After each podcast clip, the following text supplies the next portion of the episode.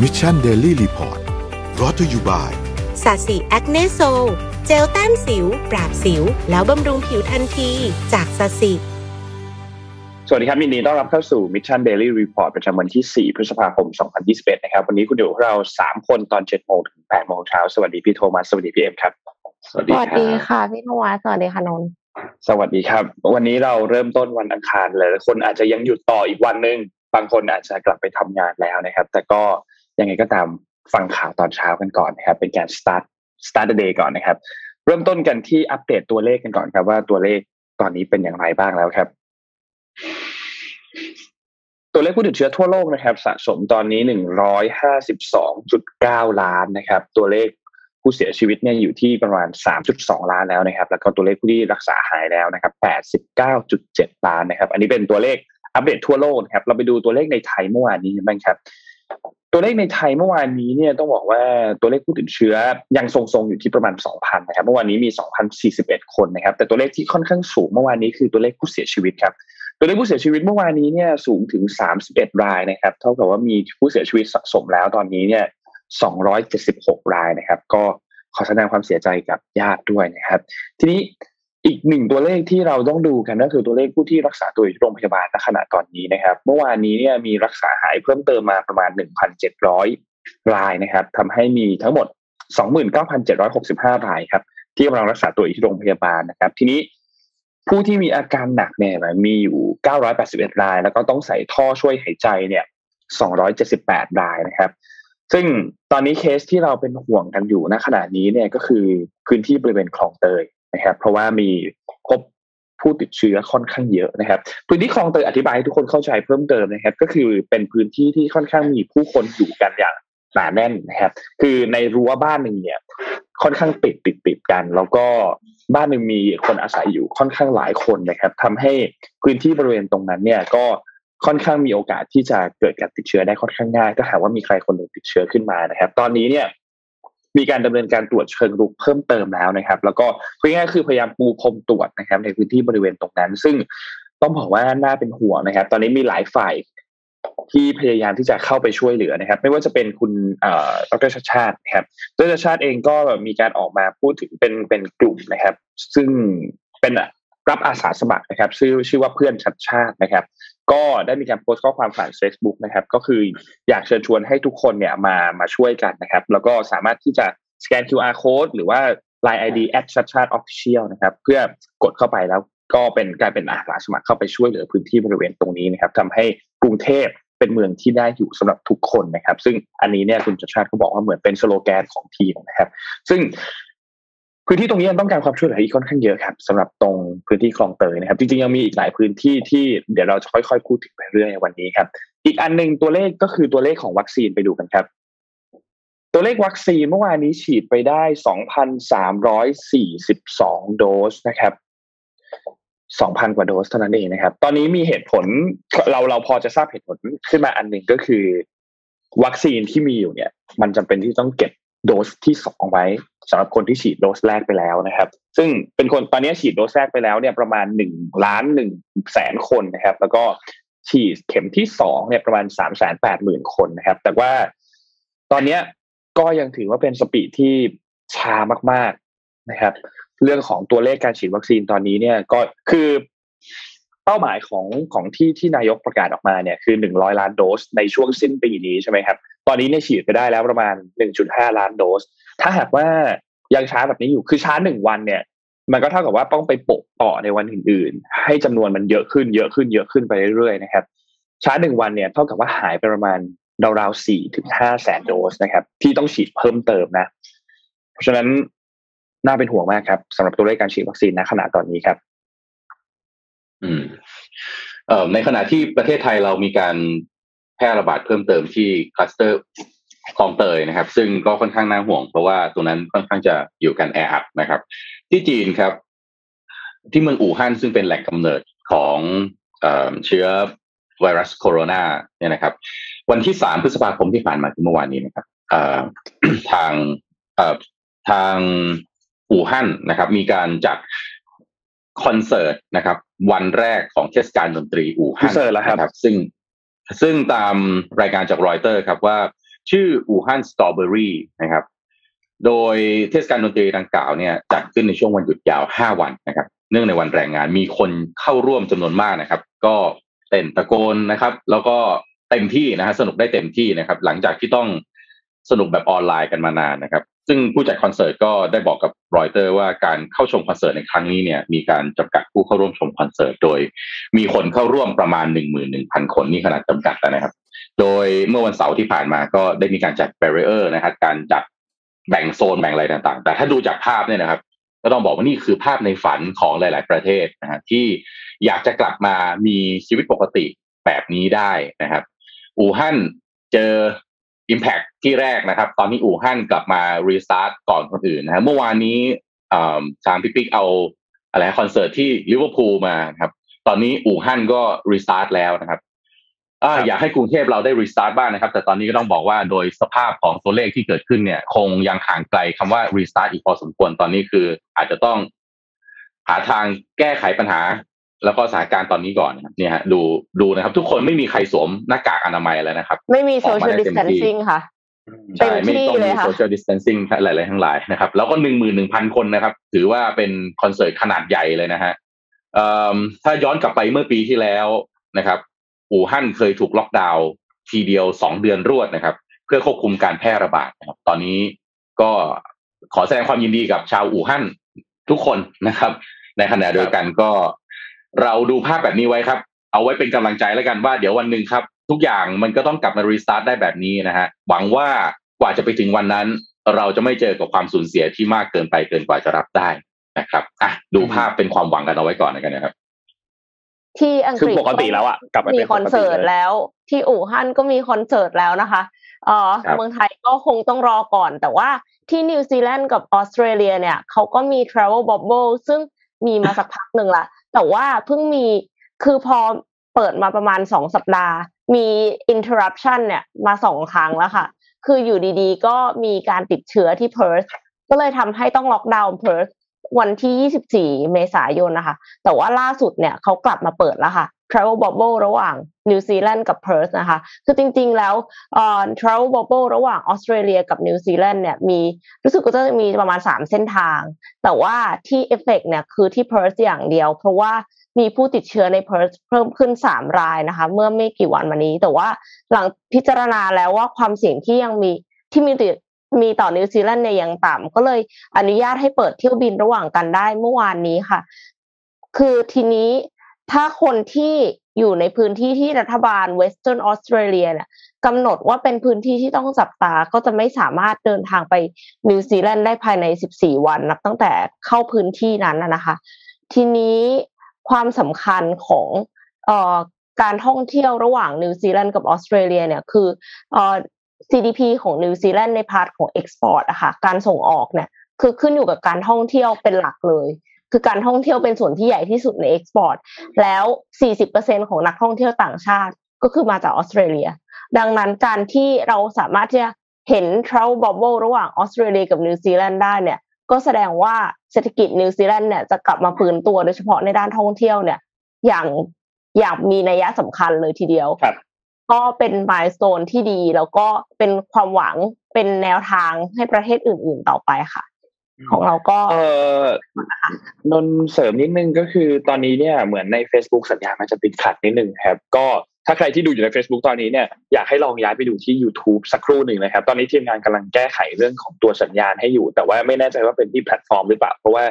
ใน YouTube เนี่ย ดูได้ปกติครับ ไม่มีกระตุกไม่มีเสียงหายนะครับ ก็ลองย้ายไปดูที่ YouTube กันก่อนชั่วคราวนะครับ เดี๋ยวยังไงถ้า Facebook กลับมาแล้วเดี๋ยวเราจะรีบแจ้งอีกครั้งหนึ่งนะครับเออเราเราไม่ค่อยได้แซะอะไรนะครับ เพราะฉะนั้นอย่าพึ่งนะครับ เราเราไม่มีปัญเราไม่น่าจะมีปัญหาอะไรยังยังยังเป็ยังปัญไม่หน่าจะมีปัญหาครับน่าจะเป็นปัญหาที่แพลตฟอร์มจริงๆนะครับครับน่าจะไม่คมีรับผมปัญหาอะไรนะครับผมครับโอผมเคตกใจตกใจนิดหน่อยอยู่ดีๆก็แบบกระตุกกระตุกนึกว่าแบบเกิดอะไรขึ้นหรือเปล่านะครับใช่ โอเคครับเราไปที่ข่าวถัดไปกันดีกว่าครับ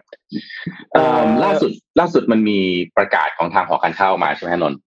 อ่าใช่นนเห็นอ่าพี่ปิ๊กเพิ่งส่งเข้ามาเลยนะครับ เดี๋ยวเราอ่าค่อยนี่นี่อ่านสดเหมือนกันนะยังไม่ได้อ่านอืมเหมือนกันนะเพราะว่าพี่ปิ๊กเพิ่งส่งเข้ามาเมื่อกี้นะครับ เรามาค่อยๆอ่านกันครับ เดี๋ยวดราฟภาพขึ้นมาให้ดูนะครับ เอ่อเป็นการชี้แจงรายละเอียดครับ เกี่ยวกับประการประกาศการเงินงานด้านจัดหาวัคซีนทางเลือกนะครับ วันที่ 28 เมษายนเนี่ย ผลการประชุมร่วมกันกับทางรัฐบาล รัฐบาลให้ความมั่นใจว่าภาครัฐจะสามารถจัดหาวัคซีนโควิด -19 ได้ 100 ล้านโดส ภายในปี 2564 ซึ่งจะครอบคลุมประชาชน 50 ล้านคน โดยประชาชนทุกคนที่อาศัยอยู่ในประเทศไทยจะได้รับวัคซีนในปริมาณที่เพียงพอ ทั้งนี้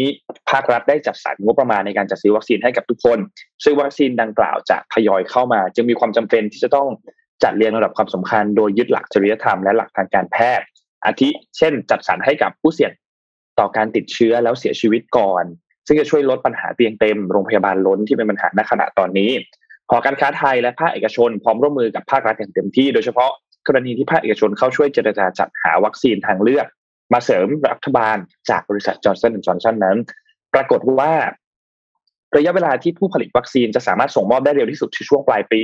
ซึ่งไม่ทันตามที่เอกชนต้องการ เนื่องจากหน้าที่ในการจัดหาวัคซีนหลัก เป็นหน้าที่ของรัฐบาลและรัฐบาลมีอำนาจต่อรองในการจัดหาวัคซีนสูงกว่า อย่างไรก็ตามโรงพยาบาลหากโรงพยาบาลเอกชนใด สามารถนำวัคซีนทางเลือกมาให้ประชาชนได้เพิ่มเติม รวดเร็วและทันเวลา โดยผ่านองค์การเภสัชกรรมภายใต้กฎเกณฑ์ของกระทรวงสาธารณสุข ทางหอการค้ายินดีที่จะประสานงานกับผู้ประกอบการที่ได้แจ้งความประสงค์ในการฉีดวัคซีนให้พนักงานของตน โดยเสียค่าใช้จ่ายเอง ให้กับโรงพยาบาลเอกชนนั้นต่อไป ทั้งนี้ภาคเอกชนจะร่วมกับรัฐ พิจารณาแนวทางการ ดำเนินงานร่วมกัน เพื่อไม่ให้เกิดความซ้ำซ้อนส่วนสาธารณสุขให้การทำงานเป็นไปอย่างมีประสิทธิภาพสูงสุด จากการผลักดันภาครัฐ ตั้งทีมงานทำงานสี่ทีม เหมือนที่ภาคเอกชนตั้ง เพื่อทำงานประสานกันอย่างมีประสิทธิภาพ โดยมีเป้าหมายร่วมกัน คือการนำวัคซีนไปให้บริการใกล้กับประชาชนที่สุด การสนับสนุนภาครัฐ ให้สามารถบริการจัดหา และกระจายวัคซีนได้อย่างทั่วถึง โดยเฉพาะเรื่องของการวางแผนการจัดสถานที่รองรับการฉีดวัคซีนให้กับประชาชนทั้งประเทศ การสื่อสารความเข้าใจประชาชนให้ชัดเจน ไปถึงการรณรงค์ให้ประชาชนลงทะเบียนหมอพร้อม เพื่อเข้าถึงวัคซีนที่จัดหามาโดยเร็วที่สุด การอำนวยการความสะดวกถึงประชาชนที่จะเดินทางไปฉีดวัคซีนและลดความเสี่ยงให้กับบุคลากรทางการแพทย์ที่ประจำอยู่ ซึ่งวันนี้ก็จะเป็นทางเลือกให้กับประชาชนอยู่บนหมอพร้อม วันนี้ประโยคสุดท้ายนะครับ เพื่อที่จะให้ประเทศไทยก้าวผ่านโควิด -19 ไปได้ ภาครัฐและภาคเอกชนจะต้องทำงานประสานกันเพื่อประโยชน์ของคนไทยทั้งชาติ และนี่คือความมุ่งมั่นของหอการค้าไทยที่จะช่วยผลักดัน ข้อสรุปของการของรายละเอียดอันนี้คร่าวๆก็คือจากการประชุมวันที่ 28 ภาครัฐจะหาวัคซีนโควิด -19 เองจำนวน 100 ล้านโดสภายในปี 64 แต่ทีนี้ก่อนหน้านี้ที่ทางด้านของภาคเอกชนหอการค้า ที่ร่วมมือกันในการที่จะไปเจรจากับจอร์นสันจอร์นสันเนี่ยปรากฏว่าระยะเวลาในการส่งมอบมันไม่พอดีกันกับความต้องการตอนแรกก็คือต้องการให้มาเร็วกว่านี้ แต่ว่าจะส่งได้เร็วที่สุดเนี่ยคือช่วงปลายปี ก็เลยคาดคือไม่ได้มีการพูดบอกตรงๆเนาะว่าว่าว่าจะไม่เอาจอห์นสันจอห์นสันที่มีการเจรจาในรอบนี้แล้ว แต่ก็ไม่ได้พูดถึงว่าจะเอานะครับ เพราะฉะนั้นอนุมานไว้ก่อนว่าว่าน่าจะไม่จากจากเคสจากจากคำแถลงอันนี้นะครับ แล้วก็ แต่ถ้าถามว่าบริษัทเอกชนบริษัทไหนสามารถนำวัคซีนเข้ามาได้ ก็จะทำการช่วยประสานงานให้กับบริษัทอื่นๆ ที่บอกว่ายินดีที่จะจ่ายเงินเสียค่าวัคซีนให้กับพนักงานตนเองของตนเอง โดยการจ่ายเงินให้กับทางด้านโรงพยาบาลเอกชนโดยตรง ก็จะช่วยประสานงานต่อให้นะครับ แล้วก็ภาครัฐตั้งสี่ทีเหมือนกับที่ทางเอกชนจัดตั้งครับ ประมาณนี้ครับก็โดยหลักก็ดูแล้วน่าจะเป็นเรื่องของ miscommunication กัน แล้วก็ ก็ก็เข้าใจเนาะพยายหอการค้าก็พยายามที่จะสื่อสารออกมาว่าระหว่างรัฐบาลกับหอการค้าไม่ได้มีปัญหาอะไรกัน เราก็เชื่อมั่นว่าคงไม่ได้มีปัญหาอะไรกันหรอกเพียงแต่ว่าอาจจะเป็นจังหวะของการสื่อสารที่หอการค้าเนี่ยก็ต้องบอกว่าด้วยความที่เป็นเอกชนใช่ไหมฮะการสื่อสารนี่ก็จะรวดเร็วฉับไวกระชับได้ใจความนะครับ ในขณะที่ทางหน่วยงานรัฐก็อาจจะต้องมีความละเอียดนะ ประชุมเสร็จปั๊บอาจจะต้องมีการไปพูดคุยไปอะไรก่อน แต่ว่า ในช่วงเวลาแบบนี้เนี่ยผมคิดว่า crisis management การสื่อสารมีความจำเป็นที่สุดนะครับนั้นมันจะดีมากว่าถ้าวันนั้นจริงๆ แล้วเนี่ยจับมือกันแล้วก็พูดคุยกันก่อนว่าโอเคเดี๋ยวหลังจากนี้ไปเวลาเราสื่อสารเราจะสื่อสารยังไงครับตอนนี้ก็ออกมาแล้วดูก็คือพยายามที่จะ compromise นะครับเพื่อให้ภาพเนี่ยไม่เกิดข้อสงสัยเพราะว่าก็บอกตรงว่าวันนั้นที่ประกาศหอการค้าหลังจากที่วันที่ 28 ประชุมเสร็จปั๊บออกมาหอการค้ามีการออกประกาศออกมาฉบับหนึ่งเลยนะครับว่าอ่าใช่เอ่อ ว่าจะเอ่อไม่เรียกว่าอะไรอะก็พูดตรงๆก็เหมือนกับว่ารัฐบาลไม่ไม่บอกว่าไม่ให้หอการค้าไปจัดหามาแล้วอะนะครับ โอ้โห ก็เรียกว่าประชาชนทั่วไปก็รู้สึกว่าแหมเฮ้ยทำไมล่ะ เออตังเขาก็มีเกิดทำไมเราทันทีเลยเออทำไมเราจะซื้อไม่ได้ทำไมจะต้องแบบมีปัญหาอะไรทำนองนี้นะครับนี่ก็เป็นการออกมาสื่อสารอีกรอบหนึ่งว่าซื้อได้นะครับหอการค้าก็บอกว่ารัฐบาลให้ซื้อซื้อได้เพียงแต่ว่าถ้าจัดซื้อปั๊บเนี่ย กว่ามันจะมาคือปลายปี ซึ่งถ้ามาปลายปี ไม่ทานรอวัคซีนที่รัฐบาลจัดหามาก็มีค่าเท่ากัน ก็เลยไม่จำเป็นที่จะต้องให้หอการค้าไปหรือให้เอกชนไปจัดซื้อมาครับก็ถ้าพูดตรงๆ อันนี้ความเห็นส่วนตัวนะครับ ฟังแล้วก็เรียกว่า อืมเหตุผลก็ค่อนข้างใช้ได้นะครับ แต่ว่าเรื่องใหญ่ใจความเวลาฟังแล้วนะครับเราก็รู้สึกว่า เอ๊มัน มันถ้าซื้อตอนนี้กว่าจะได้คือปลายปีจริงเหรอ เพราะว่าจริงๆแล้วหลาย ๆ ที่เนี่ย อืมเขาก็มีความพร้อมในการในการกระจายแล้วก็จัดหาวัคซีนได้แล้วนะมันน่าจะเร็วกว่านั้นไหมถ้าเกิดซื้อเองจริง ๆ มีสตางค์ไปซื้อมันอาจจะได้เร็วกว่านั้นไหมหรือถ้าหรือถ้าช้าจริง ๆ นนก็ยังมองว่าการที่เรามีวัคซีนจำนวนยิ่งเยอะเนี่ย มันก็ยังเหมาะสมนะยิ่งยิ่งมีวัคซีนเยอะอะเราก็มีโอกาสที่จะเอาไปทำ ทำอย่างอื่นต่อได้อะเลสเซว่าเราจัดทริปให้คนมาฉีดวัคซีนไหม เพราะว่าประเทศเราเป็นประเทศที่เน้นการท่องเที่ยวอยู่แล้ว ถ้ามีวัคซีนในมือยิ่งเยอะเท่าไหร่อะมันก็สามารถที่จะเอาไปต่อยอดทำอย่างอื่นได้ด้วย อันนี้ก็เป็นอีกหนึ่งอีกหนึ่งทางเลือกซึ่งซึ่งก็คงมีคนที่เห็นต่าง แล้วก็สุดท้ายอาจจะมองภาพว่าไม่ไม่จำเป็นขนาดนั้นก็ไม่เป็นไรครับ เราก็รอดูกันต่อไปว่าสุดท้ายแล้วเนี่ย ในปีนี้เราจะได้ฉีดไหมครับจำนวนหนึ่งร้อยล้านโดส แต่ว่าตอนนี้เนี่ยคือ ก็เข้าไปจองกันที่ตัว Line Official ของหมอพร้อมนะครับ คืออยากให้ทุกคนเนี่ยเข้าไป เพราะมันมีการกรอกข้อมูลมีอะไรค่อนข้างเยอะ ตอนเนี้ยข้อมูลมันยังมึนๆอยู่นิดหน่อย แต่ว่าไปเน้นไปที่หมอพร้อมเนี่ยจะถูกต้องที่สุดนะครับสำหรับตัว Line Official ตัวนี้ แต่ว่าจะจองได้ก็ต่อเมื่ออายุหกสิบปีขึ้นไปหรือว่ามีโรคประจำตัวนะคะอ่าใช่ถูกต้องครับอันนี้เป็นกลุ่มแรกเนาะเป็นกลุ่มแรกที่ที่ที่จองได้นะครับ ถ้าเราพยายามจะไปลงให้ตัวเองโดยที่ไม่ได้ไม่ได้อยู่ในเงื่อนไขเนี่ยนะคะมันก็จะขึ้นให้ลงทะเบียนใหม่ลงทะเบียนใหม่ค่ะเอ็มลองไปเรื่อยๆใช่ถูกเนาะสองรอบแล้วค่ะ ก็บอกว่าก็คือลงทะเบียนแล้วเสร็จแล้วมันก็จะไม่ขึ้นว่าให้จองวัคซีนก็คือให้ก็ก็ลงทะเบียนวนไปอะไรอย่างค่ะ ทีนี้เรื่องของวัคซีนนะคะคือเอ่อเห็นทางไฟเซอร์ค่ะเขาบอกว่าฉีดสามารถที่จะฉีดบูสเตอร์เข็มที่สามได้เอ็มไม่แน่ใจเหมือนกันว่าถ้าสมมติว่าเราเรา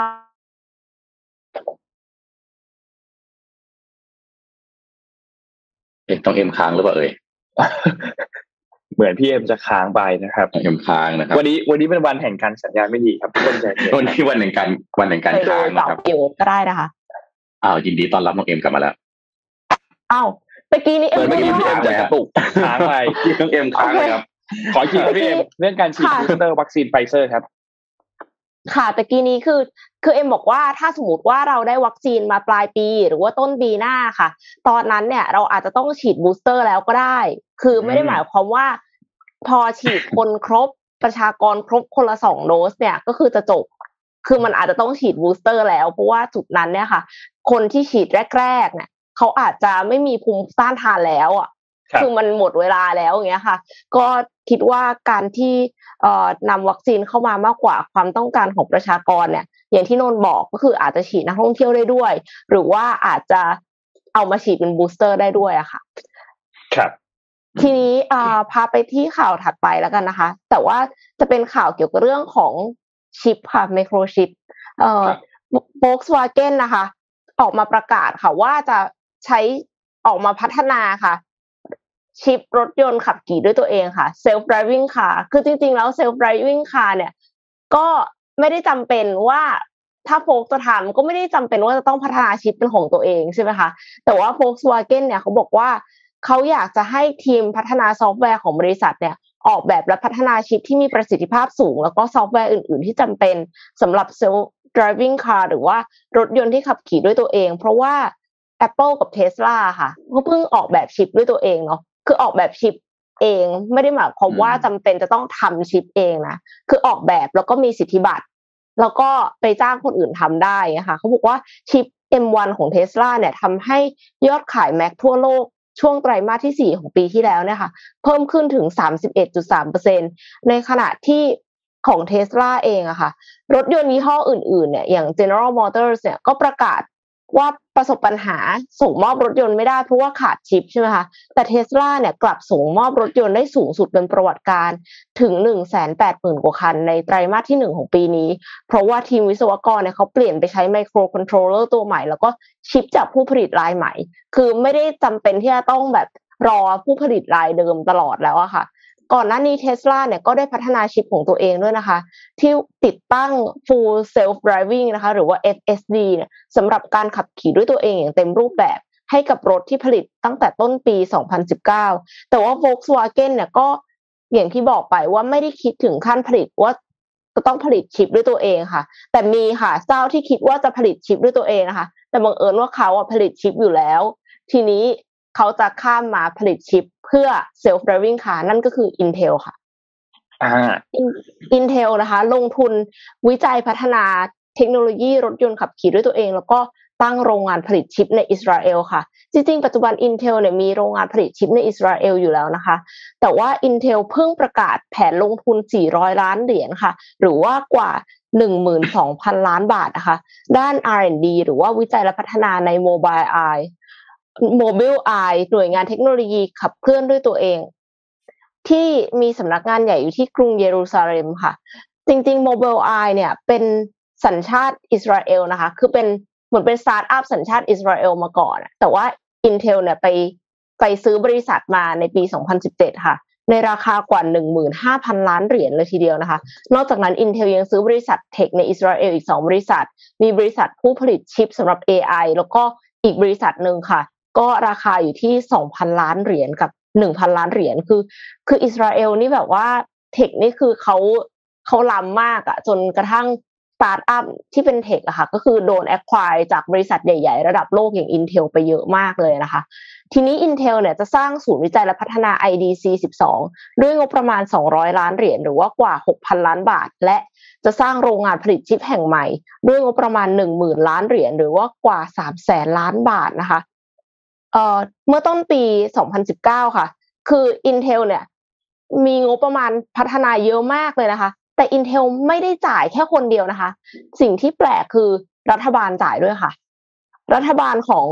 ของอิสราเอลนะคะ จะให้ทุน 1,000 ล้านเหรียญหรือว่ากว่า 30,000 ล้านบาทกับ Intel สำหรับการสร้างโรงงานมูลค่า 11,000 ล้านเหรียญเนี่ยค่ะ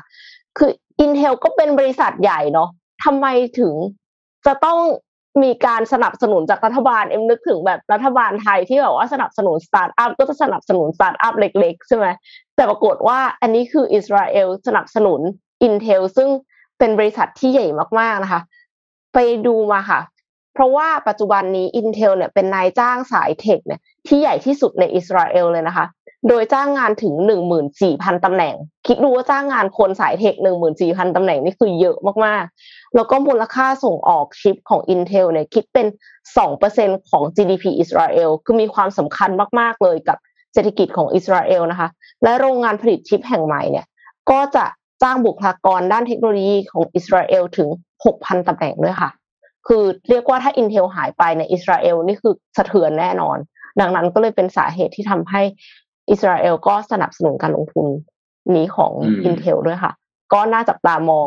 ชิปที่เอาไว้ self driving car นะคะ ของ Intel ดูว่าจะเป็นยังไง แล้วแบบมันอาจจะ compatible กับทุกอย่างที่เป็น Windows หรือเปล่าอะไรเงี้ยคือเอ็มแบบเอ็มเป็นสาย Windows ไม่ใช่สาย Mac ทุกอย่างก็จะเป็น Windows หมด ถ้าสมมติว่ามีแบบ self driving car ที่มันแบบ compatible เชื่อมกันได้หมดเนี่ยมันก็น่าสนใจ อืมอืมตัวตัวอุตสาหกรรมชิปเนี่ยนะครับ จริงๆ ไม่แน่ใจนะว่าตอนนี้อาจจะเป็นจังหวะดีนะครับ ถ้าประเทศไทยเราอยากที่จะดึงดูดนักลงทุนนะฮะแล้วก็ผู้ที่มีเทคโนโลยีที่จะเข้ามาลงทุนในประเทศไทยนะ เพราะว่าเทคโนโลยีอย่างชิปเอ่อ manufacturing หรือการผลิตพัฒนาชิปเซตเนี่ยนะครับ มันไปอยู่ต้นน้ำของเกือบเกือบจะทุกเทคโนโลยีบนโลกนี้ในอนาคตเลยนะครับ การที่ประเทศไหนเองเนี่ยมีอุตสาหกรรมการผลิตชิปอยู่ในประเทศของตัวเองเนี่ยมันทำให้ต้องลดสามารถที่จะลดการพึ่งพา ประเทศอื่นได้เมื่อก่อนประเทศไทยเราจริงๆนี่เราเป็นแหล่งผลิตตัวชิปแล้วก็มาเตอร์บอร์ดเยอะมากนะฮะน้องๆอาจจะเกิดไม่ทันนะเมื่อก่อนอย่าง AMD อะไรก็อยู่ประเทศไทยนะฮะแล้วก็ค่อยๆย้ายออกค่อยๆย้ายออกไป อย่างการสนับสนุนโดยรัฐบาลเนี่ย ผมคิดว่าในยุคนี้มีความจำเป็นนะปัจจุบันนี้เวลาที่บริษัทไหนเขาจะย้ายไปที่ไหนนี่บางครั้งต้องเรียกว่าต้องพิชกันเลยนะฮะถ้าในอเมริกาเนี่ยอเมซอนนี่จะไปอยู่รัฐไหนนี่โอ้โหแต่ละรัฐนี่ต้องพิชกันเลยนะว่าแบบจะให้ประโยชน์อะไรบ้าง ต้องแย่งกันนะเพราะฉะนั้นจริง ๆ แล้วเนี่ยตัวชิปเนี่ยทุกทุกบริษัทใหญ่ๆเขาทำรีเสิร์ชกันมาหมดแล้วเขารู้ว่าอุตสาหกรรมรถยนต์ในอนาคตมันจะใหญ่ขนาดไหนดังนั้นจริง ๆ แล้วอาจจะเป็นจังหวะนะ ผมไม่แน่ใจว่าจะเป็นกระทรวงไหนนะฮะกระทรวงต่างประเทศกระทรวงพาณิชย์สารพัดกระทรวงอาจจะต้องรวมตัวกันนะเอ่อทางผู้บริหารอาจจะต้องทำตัวเป็นเซลแมนนิดนึงในการที่จะขายสิทธิประโยชน์บางอย่าง เพื่อที่จะดึงดูดเม็ดเงินและก็นักลงทุน เพราะว่า เวลาที่มันมีอุตสาหกรรมแบบนี้มาลงทุนเนี่ย มันก่อให้เกิดการสร้างงานมหาศาล แล้วก็เงินมันก็จะหมุนใช่ไหมครับออนอกจากสร้างงานแล้วปั๊บเนี่ยมันได้เทคโนโลยีด้วยได้โน้ตฮาวได้องค์ความรู้และได้อุตสาหกรรมต่อเนื่องอีกหลากหลายมาก แล้วรถยนต์เนี่ยต่อไปรู้เลยว่าtier หนึ่งของอุตสาหกรรมรถยนต์ที่เป็นเซลฟ์ driving แล้วก็เป็น EV เนี่ยมันคือตัวชิปครับตัวสถาปัตยกรรมซึ่งสำคัญที่สุดเนาะอันนี้อยู่ที่ ARM อยู่ที่อังกฤษ อันเนี้ยไม่สามารถที่จะไปดึงมาได้ละลำบากมากแน่นอนนะครับ แต่ตัวชิปเนี่ยมันยังต้อง มันยังต้องกระจายความเสี่ยงออกมาอยู่เพราะฉะนั้นจริงๆแล้วตอนนี้อยู่ที่ไต้หวันซะเยอะนะครับไต้หวันเองก็พยายามที่จะเพิ่มกำลังการผลิตอยู่ ตัว trading นะครับอยู่ที่สิงคโปร์เยอะมากนะฮะเมื่อก่อนตอนตอนตอนผมทำธุรกิจที่ต้องใช้ชิปเซ็ตเยอะๆจัดซื้อชิปเซ็ตเยอะๆเลยเนี่ยต้องซื้อจากสิงคโปร์นะที่ประเทศไทยตัวแทนนี่ไปตั้งที่สิงคโปร์หมดเลยแล้วจริงๆแล้วเนี่ยประเทศเราเนี่ยมีโอกาสนะในการที่จะจะจะเข้าสู่อุตสาหกรรมนี้ แต่ว่า ก็ต้องพิจารณาให้ดีนะครับ เพราะว่าแน่นอนว่าประเทศอื่นก็คิดได้เหมือนกัน ถ้าแต่ว่าเราเริ่มไม่รู้ว่าตอนนี้ถ้าเพิ่งมาเริ่มคิดที่จะทันหรือเปล่าก็ไม่รู้นะ แต่ว่าถ้าถ้าถ้าผู้บริหาร make a move ตอนนี้ก็น่าสนใจว่าอาจจะช่วงชิงอะไรบางอย่างมา ให้ประเทศเราได้บ้างนะครับผมผมพาไปต่อเกี่ยวกับเทคโนโลยีนะครับ ผมพาไปต่อที่อุตสาหกรรมเกมนะครับ ซึ่งเป็นอุตสาหกรรมอีกส่วนอุตสาหกรรมหนึ่งที่เติบโตอย่างมหาศาลมากนะครับ หนึ่งในผู้เล่นรายใหญ่ที่สุดของโลกนี้ครับก็คือ Riot Games นะครับ Riot Game เนี่ยถ้าเอาโดยโดยชื่ออาจจะไม่รู้จักไม่คุ้นหูนะครับแต่ถ้าบอก League of Legends เนี่ยรู้ออกจะคุ้นหูบ้างไหมครับ LOL นะครับคุ้นเลยเกมเป็นผู้เป็นผู้พัฒนาเกมอย่าง League of Legends นะครับก่อตั้งเมื่อเมื่อปี 2006 นะครับที่ แคลิฟอร์เนียสหรัฐอเมริกานะครับประเด็นมันเป็นอย่างนี้ว่า Riot Game เนี่ยถ้าไป search นะครับจะขึ้นชื่อมากเลยนะครับ เรื่องของมีปัญหาด้าน sexual harassment เรื่องของเอ่อ discrimination ภายในบริษัทของเขาเอง มีเคสมีการฟ้องมีอะไรกันเยอะแยะเลยเกิดขึ้นภายในบริษัทเขาเรียกว่าภาพพจน์ดูไม่ค่อยดีเท่าไหร่เรือเกมเนี่ยมีออฟฟิศอยู่ 24 แห่งทั่วโลกนะครับ มีพนักงาน 2,500 คน โดยไซส์แบบนี้ในอุตสาหกรรมอุตสาหกรรมเกมเนี่ยต้องบอกว่าไม่ใช่ผู้เล่นรายเล็กนะครับ เป็นผู้เล่นรายใหญ่ ปัจจุบันนี้เนี่ย Riot Game มีบริษัทแม่คือ Tencent นะครับ ซึ่งมาซื้อ Riot ไปตั้งแต่ปี 2011 นะครับ เรื่อง gender discrimination เรื่อง sexual harassment เนี่ย เป็นปัญหาที่สร้างภาพลบนะครับ ให้กับภาพลักษณ์ของตัว Riot Game เนี่ยมานานนะครับ Riot Game ก็เลยพิกเกมแบบนี้ครับ มันมีเกมหนึ่งที่เขาลอนช์ออกมาชื่อชื่อว่า Valorant เนี่ยนะครับ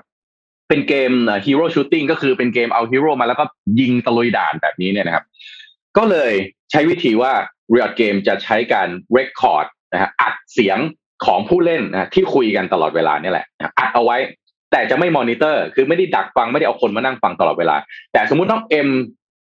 กับน้องนนท์เนี่ยเล่นเกมกันนะฮะแล้วก็คุยกัน แล้วมันเกิดเคสที่น้องเอ็มไม่โอเคอะน้องนนท์เลย เฮ้ยมาพูดอย่างนี้ได้ยังไงเนี่ย สามารถที่จะแจ้งไปที่ Riot Games แล้ว Riot Games จะไปดึงคลิปเสียงตอนนั้นขึ้นมา เพื่อเป็นหลักฐานให้คุณสามารถเอาไปดำเนินคดีได้นะครับ ซึ่งอันเนี้ยเป็นครั้งแรกนะในในอุตสาหกรรมเกมที่ที่จะมีการทำแบบนี้ขึ้นมานะครับ โดยเรือเกมเนี่ยก็คงจะพยายามที่จะต้องลดนะครับปัญหาเรื่องของภาพลักษณ์ของตัวเองนะฮะที่มีปัญหาในเรื่องของการแบ่งแยก แล้วก็เรื่องของการดูถูกทาง ทางเพศนะครับ ซึ่งเป็นปัญหาที่ทำให้ภาพลักษณ์ของเขาเนี่ยไม่ดีมานานมากแล้วนะครับเอ่อแล้วก็ต้องการที่จะให้ Riot Game ใช้คำว่า soft เอ่อ soft safe and inclusive for everyone คือต้องการให้เป็นให้ให้เกมของตัวเองเนี่ยเป็นสถานที่ที่มันปลอดภัยแล้วก็สามารถที่จะทำให้ทุกๆคน สามารถที่จะเล่นได้ไม่ใช่ว่าพอเป็นผู้หญิงมาเล่นแล้วก็จะโดนเหยียดหยามอะว่าแบบเล่นไม่เก่งเล่นอะไรอย่างเงี้ย เป็นผู้หญิงอะไรจริงๆเคยบ่อยมากบางทีเวลาเห็นคนขับรถไม่ค่อยดีนะเราก็บอกผู้หญิงขับหรือเปล่า เออไม่รู้สมัยนี้ยังเป็นอยู่หรือเปล่านะเออซึ่งมันผมว่ามันไม่ค่อยถูกเท่าไหร่ผู้ชายขับรถแย่ๆก็มีเยอะมากนะครับ แต่ในอุตสาหกรรมเกมเนี่ยบางทีก็เป็นแบบนั้นพอแบบเล่นไม่เก่ง ก็เนี่ยแหละ ก็เป็นผู้หญิงเล่นไงไม่เอาอย่ามาเล่นดีกว่าอย่ามาเข้าเกมดีกว่า อันนี้ อันนี้พูดแบบดีๆนะ แต่ว่าพอไปอยู่ในเกมเนี่ยบางทีมันเหยียดย้ำดูถูก แล้วก็เรียกว่าไปลุกล้ำสิทธิสิทธิส่วนบุคคลนะฮะก็ อันนี้เป็นเป็นเป็น ผมคิดว่าเป็นนโยบายที่ดีนะแล้วก็จริงๆต่อไปเนี่ย ทุกเกม น่าจะทำให้ได้แบบนี้นะครับ เข้าใจว่าทางเอ่อ Riot Games เนี่ย ไปเริ่มที่ Valorant ก่อน เพื่อที่จะเหมือนทำเป็น sandbox ก่อน หลังจากนี้ไปครับอาจจะต้องทำไปถึงตัว League of Legends ซึ่งเป็นเกมที่น่าจะฮิตที่สุดในโลกเกมหนึ่งเนี่ยนะครับ แล้วก็ทำให้อุตสาหกรรมเกมทั้งหมดเนี่ยมันน่าจะปลอดภัยมากขึ้น เพราะปัจจุบันนี้เรื่องของ sexual harassment เรื่องของการดูถูกเรื่องของการใช้คำที่แบบเอ่อเอ่อ F word หรือเป็นคำที่ไม่ดีเนี่ย ระหว่างผู้เล่นด้วยกันเอง โดยเฉพาะอยู่ในระดับเยาวชนเนี่ยถือว่าเป็นหาที่ใหญ่มากนะครับ ในอุตสาหกรรมเกม แล้วถ้าไม่แก้ไขนะครับ จะทำให้อุตสาหกรรมเกมเนี่ย ในอนาคตอาจจะเรียกว่าเติบโตไปแบบว่าไม่ไม่เป็นสถานที่ที่ปลอดภัยนะครับ อาจจะไม่ใช่ว่าไม่ปลอดภัยทางฟิสิกอลในขณะที่คุณเล่นเกมเลย แต่ว่าคิดดูคิดดูนะยั่วยุกันไปยั่วยุกันมา คุณคิดว่าเป็นไปได้ไหมที่ว่าสุดท้ายอะจากในโลกไซเบอร์ แต่ออกมาจะออกมาทำร้ายกันที่ตัวคนจริง ครับๆมีความเป็นไปได้จริงสูงค่ะมากนะถูกไหมฮะไอ้เรื่องดังนั้นก็ก็ก็จำเป็น จริงๆแล้วก่อนก่อนหน้าเนี้ยอันนี้มันเป็นอีก step นึงนะก่อนหน้านี้จริงๆมันก็มีการ report นะเวลาแบบ communication abuse ซึ่งแบบเหมือนคุยกันแล้วมีการด่ากันมีอะไรกันอย่างเงี้ยมันก็มีการ report แต่ว่า penalty ที่เกิดขึ้นมันคือ penalty ในเกม ก็จะไปโดนบทลงโทษต่างๆ ในเกมโดนแบนไม่ให้เล่นเท่านี้ชั่วโมง หรือว่าโดนอ่าริบ item อันนู้นทำอันนี้อันนี้อันนี้อย่างเงี้ยแต่ว่าอันเนี้ยมันคือ จากในเกมอะออกมาข้างนอกแล้วจะมีการอืมฟ้องกันมีการดำเนินการมีการดำเนินคดีทางกฎหมายแล้วอันนี้เป็นอีก step หนึ่งซึ่งอาจจะทำให้สังคมเกมเนี่ยมันอยู่ดีขึ้นมันมันดีขึ้นอะ มันเป็นสังคมที่เรารู้สึกว่า เออเราเข้าไปแล้วเรารู้สึกว่าเออเราเข้าไปเล่นเกมอะเราไม่ได้เข้าไปแบบ เราไม่ได้เข้าไปจะด่าคนหรือไม่ได้เข้าไปเพื่อถูกด่าแต่เราเข้าไปเพื่อเล่นเกมอย่างเงี้ยอืมเพราะว่าเนี่ยเป็นเป็นเป็นจุดที่น่าสนใจ แต่ว่านนท์มองว่าจริงๆมันจริงๆพี่เสนอเลยนะที่เสนอเลยนะ เมืองไทย ควรจะจะเป็นกระทรวง DES ก็ได้นะหรือกระทรวงอะไรที่มีอำนาจในเรื่องนี้นะฮะควรจะเอาเรื่องนี้ออกมาเป็นกฎไปเลยว่าเอ่อในเอ่อผู้เอ่อเกม provider อะผู้ที่เอ่อให้บริการนะฮะตัวเกมเนี่ยจะต้องอัดเสียงไว้ แล้วก็ถ้าเกิดว่ามีเคสในการเนี่ยลุกล้ำสิทธิส่วนบุคคลแบบนี้เนี่ย สามารถที่จะไปดึงตรงเนี้ยขึ้นมาเป็นหลักฐานในการฟ้องร้องได้อืมเพื่อที่จะทำให้เอ่อ หนึ่งภาพลักษณ์ดีขึ้น พ่อแม่เวลาที่ลูกเล่นเกมเนี่ยก็จะได้วางใจได้มากขึ้นอย่างที่สองถ้ามันเกิดเคสขึ้นมาจริงๆเนี่ยสามารถที่จะดำเนินดำเนินคดีทางกฎหมาย โดยมีหลักฐานเป็นที่ประจักษ์ได้แบบนี้ใช่ครับอย่างเงี้ยมันจะทำให้อุตสาหกรรมโดยรวมมันดูมีความยั่งยืนกว่า กว่าที่มันเป็นอยู่ตอนนี้เนาะที่ที่เวลาแบบก็ไม่รู้เวลาสวมหูฟังแล้วคุยกันเนี่ยคุยอะไรกันบ้าง แล้วเวลาคุยมันผ่านไปมันผ่านไปเลย มันไม่มีหลักฐานอะไรที่เอามา เอามาใช้ทีหลังได้นั่ นแหละครับค่ะไปเจ็ดโมงครึ่งกันเห็ดีนกว่าครับด้วยมากๆเลยค่ะ ค่ะไปเจ็ดโมงครึ่งกันนะคะ เอ่อวันนี้มากับธีมของเรื่องของสตาร์ทอัพค่ะ เมื่อวานนี้เราพูดถึง resilience กันไปใช่ไหมคะ แต่ว่าวันนี้เราจะมาพูดถึงสตาร์ทอัพที่เอ่อประสบปัญหาวิกฤต แล้วเสร็จแล้วปรากฏว่าในที่สุดคือ fail เพราะว่าคือเหตุผลที่เอ็มเอาเรื่องนี้มาพูดอะค่ะ ขอสไลด์ถัดไปเลยค่ะ เพราะว่าใครๆก็อยากรวยค่ะ อยากประสบความสำเร็จ แล้วเสร็จแล้วก็มีหลายคนที่ ไปเปิดสตาร์ทอัพของตัวเอง เพราะว่าหวังว่าจะได้เป็นอีลอนมัสก์เจฟเบโซหรือว่าล่าสุดเนี่ยนะคะ ผู้หญิงคนนี้ก็คือคนที่ก่อตั้ง Bumblebee เพิ่งได้เป็น self made billionaire ที่อืมเด็กที่สุด คือแบบว่าเป็นเศรษฐีนีที่สร้างตัวเองมา แล้วก็เป็นเศรษฐีพันล้านเนี่ยที่เด็กที่สุดนะคะ ดังนั้นเนี่ยก็เลยอยากจะเอามาพูด เพราะว่าคือมันเราอะมักจะมองเห็นเฉพาะคนที่ survive อะ เป็น survival bias อะไรเงี้ย เราก็เลยจะเอาสิ่งที่ไม่ survive เนี่ยมาให้ดูกันบ้างนะคะ ว่าจริงๆ แล้วเอ่อ startup เนี่ย 95%นะคะที่ fail มีแค่ 5%ที่ประสบความสำเร็จ เรามาดูตัวอย่างของสิ่งที่ fail กันบ้างค่ะ ขอสไลด์ถัดไปเลยค่ะเอ่อ Beepi นะคะ เป็นเป็นแพลตฟอร์มซื้อขายรถมือสองค่ะ คือแพลตฟอร์มซื้อขายรถมือสองอันนี้เนี่ย มันเป็น แบบบริการคือสมมุติว่าพี่โทมัสมีรถมือสองอยู่แล้วอยากจะขายเงี้ยค่ะ ก็คือติดต่อเขาไปพี่โทมัสไม่ต้องทำอะไรเลยนะทำงานปกตินั่งอยู่ที่ออฟฟิศเขาจะไปจัดการ ตรวจสอบรถแล้วก็พยายามที่จะทำให้รถมันดูดีที่สุดเท่าที่จะดูดีได้ แล้วเขาก็จะโพสต์ลงแพลตฟอร์ม เสร็จแล้วก็จะสามารถที่จะขายรถให้ทำทุกอย่าง แล้วก็ชาร์จตังค์ส่วนหนึ่งของเงินที่พี่โทมัสขายรถได้เท่านั้นเอง เพราะฉะนั้นคืออืมทุกอย่างคือมันง่ายมาก แล้วก็สามารถที่จะเติบโตได้อย่างรวดเร็วนะคะ valuation ของเขาเนี่ย ตอนที่พีคที่สุดเนี่ยห้าร้อยหกสิบล้านเหรียญนะคะ คือ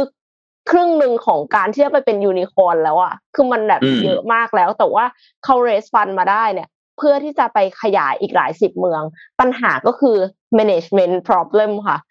เขาเอาเงินไปใช้สิ้นเปลือง ตอนนั้นคือมีการจ่ายเงินเดือนขึ้นเงินเดือนผู้บริหารสูงมาก จนทำให้เงินเนี่ยก็หมดก่อนที่จะสามารถอืมที่จะขยายไปหลาย ๆ เมืองได้จริง ๆ เพราะว่าธุรกิจแบบเนี้ยคือมันต้องมีคนที่แบบไปดูรถเลยจริง ๆ ไปเช็ดรถไปทำอะไรกับรถอืมใช่ไหมคะมันต้องขยายมีออฟฟิศอะไม่ใช่ว่าขยายแบบเป็น tech ไม่ใช่เหมือนเอ็มแบบยิง ad ไปให้คนทำประเมินอาชีพที่ญี่ปุ่นได้อะไรเงี้ย คือมันคนละเรื่องกัน ดังนั้นการ raise fund ของเขาเนี่ยก็เลย raise มาเยอะมาก raise มาเยอะมาก แต่ดัน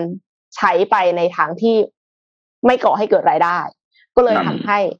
สตาร์ทอัพเจ๊งไปค่ะ ซึ่งจริง ๆ แล้วสาเหตุนี้เนี่ย เป็นสาเหตุหลักของการเจ๊งเลยนะคะ คือคือใช้เงินผิดประเภทนะคะ ถัดไปค่ะ จอโบนค่ะ เคยได้ยินไหมคะ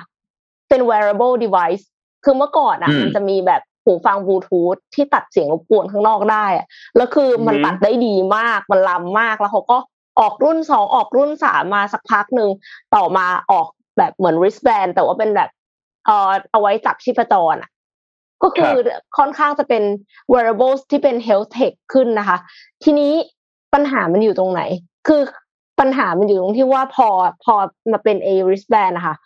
เขาบอกว่ามันวัดชีพจรไม่แม่น คือมีคนออกมาบอกเยอะมากว่าแบบสิ่งเดียวที่มันควรจะทำได้คือวัดชีพจรแต่มันดันวัดไม่ได้แล้วการที่วัดชีพจรตอนที่ออกกำลังกายเนี่ย คือเป็นสาเหตุที่ทำให้เขาซื้อสิ่งนี้มา แล้วอืมเรากลายเป็นว่า ก็คือผลิตภัณฑ์มันไม่ได้ดีเท่าที่ควร ประกอบกับอืมคู่แข่งก็เยอะนะคะ ทั้ง Fitbit นะคะเสี่ยวมี่ Apple Samsung แล้วเขาก็พอมีปัญหามีวิกฤตอะสิ่งที่เขาทำคือหยุดบริการลูกค้าค่ะ หยุดตอบ customer service เอาแบบนี้ก็ได้เหรอ ก็เลยกลายเป็นว่า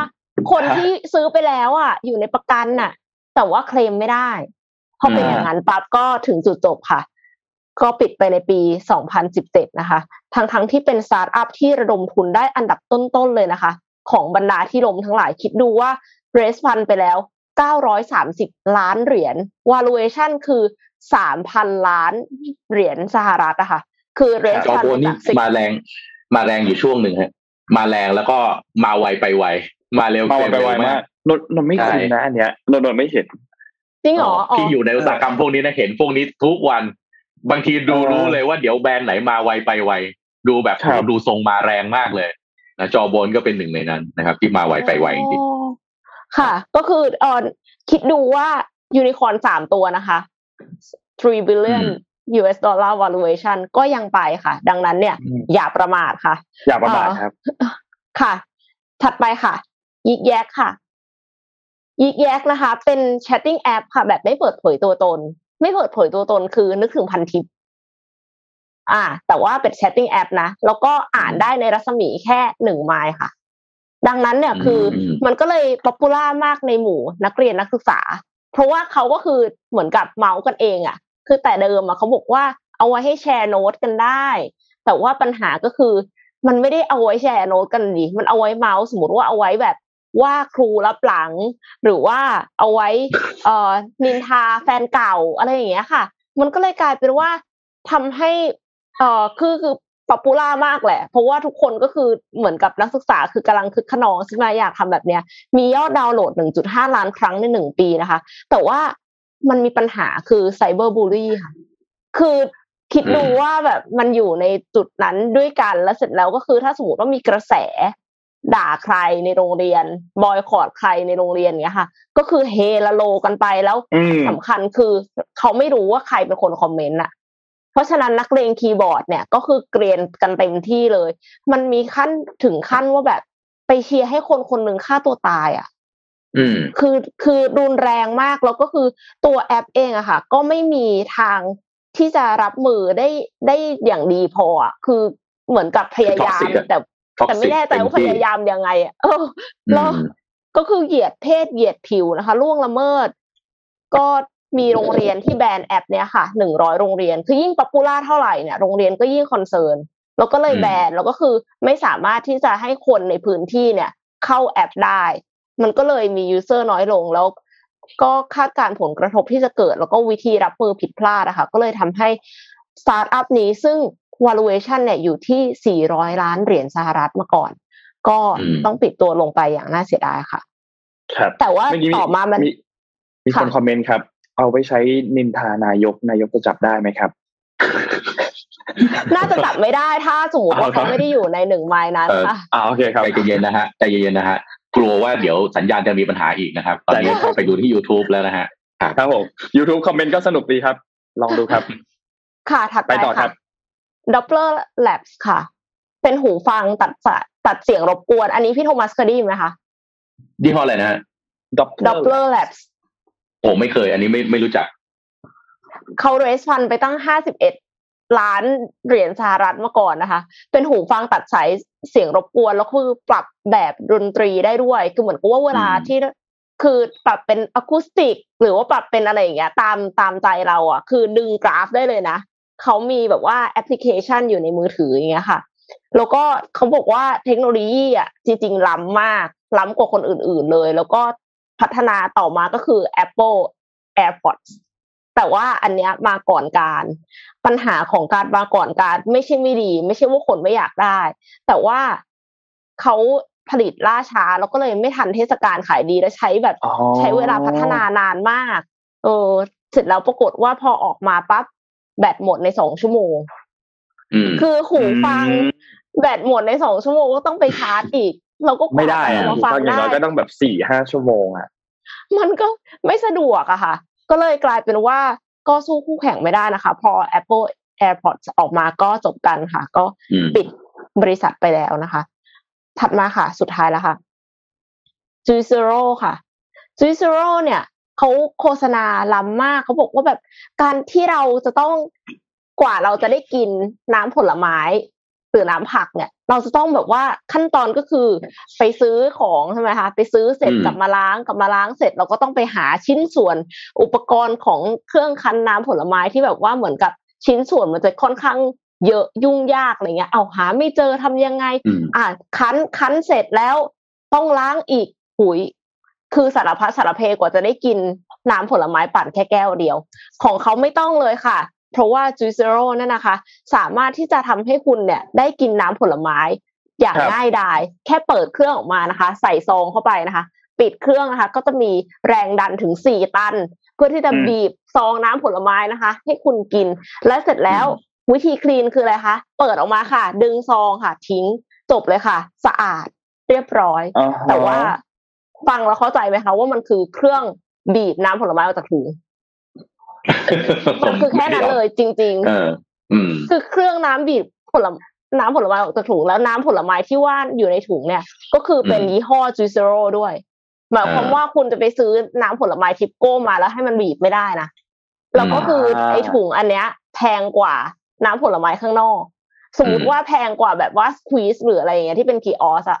ครับเราจะซื้อทำไมไงแล้วจะซื้อทำไมอืมแล้วแล้วเครื่องอันเนี้ย ราคาตอนที่เปิดตัวค่ะ ประมาณเจ็ดร้อยดอลลาร์เจ็ดร้อยดอลลาร์ก็คือสองหมื่นหนึ่งพันบาทเนาะคือเครื่องคั้นน้ำผลไม้เอาใหม่ เครื่องบีบน้ำผลไม้ออกจากซองสองหมื่นหนึ่งพันบาท ซื้อไหมคะพยายามเน้นมากเลยว่าไม่ใช่เครื่องคั้นน้ำผลไม้นะเป็นเครื่องบีบผลไม้ออกจากซอง ใช่มันเป็นอย่างนั้นจริง ๆ แล้วเขาก็แบบถึงขนาดจ้างผู้บริหารโคคาโคล่ามาบริหารนะ ก่อนคที่รับจะออกเครื่องอันนี้มาค่ะ แต่กลายเป็นว่าก็น่าจะจ่ายเงินเดือนไปแพงอะ่ะ โดยที่ไม่ได้แบบอืมไม่ได้มีอะไรที่เกี่ยวข้องการ transferable ขนาดนั้นเลยอะค่ะ ก็เลยทำให้เจ๊งไปหลังจาก valuation ถึง 550 ล้านเหรียญสหรัฐเลยทีเดียวค่ะ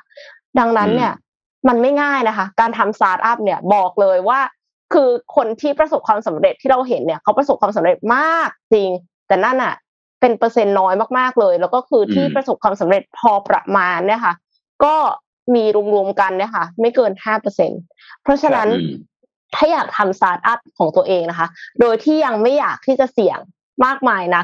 อยากที่จะเรียนรู้ก่อนว่าตกลงการทำสตาร์ทอัพจริงๆอะเป็นยังไง เรียนรู้จาก ผู้ประกอบการเนี่ยดีที่สุด วิธีที่ดีที่สุดคือการไปฝึกงานกับสตาร์ทอัพค่ะ ขอสไลด์ถัดไปค่ะ ขออนุญาตขายของค่ะมาโครงแล้วการเราได้เป็นทีกำลังรออยู่กำลังลุ้นอยู่ว่าจะมาหรือเปล่ากำลังดูเข้าตรงไหนนะ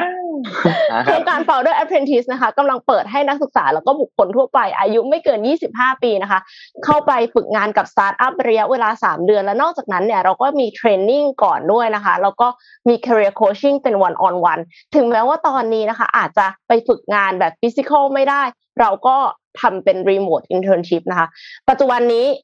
บริษัทเอ็มก็รับนักศึกษาฝึกงานที่เป็น remote internship แล้วเราก็ทำงานกันจริง ๆ ไม่ใช่ว่า remote คือหยุดนะเพราะว่าเราก็จะมีประชุมกันตอนเช้า เสร็จแล้วหลังจากนั้น เราก็จะมีการนัดประชุมเป็นกลุ่มย่อยกันอีกแต่ละวันอะไรเงี้ยค่ะแล้วก็ครับเออพี่ๆก็คือคอยให้คำปรึกษาตลอดนะ มันไม่ใช่ว่าน้องจะถูกทอดทิ้ง แล้วก็สั่งงานแล้วทำงานเสร็จแล้วก็ค่อยส่งมาอย่างนั้นนะคะ แล้วเราก็เคยมีการแบบกินข้าว บนซูมร่วมกันนะคะกินข้าวบน Zoom ทุกคนก็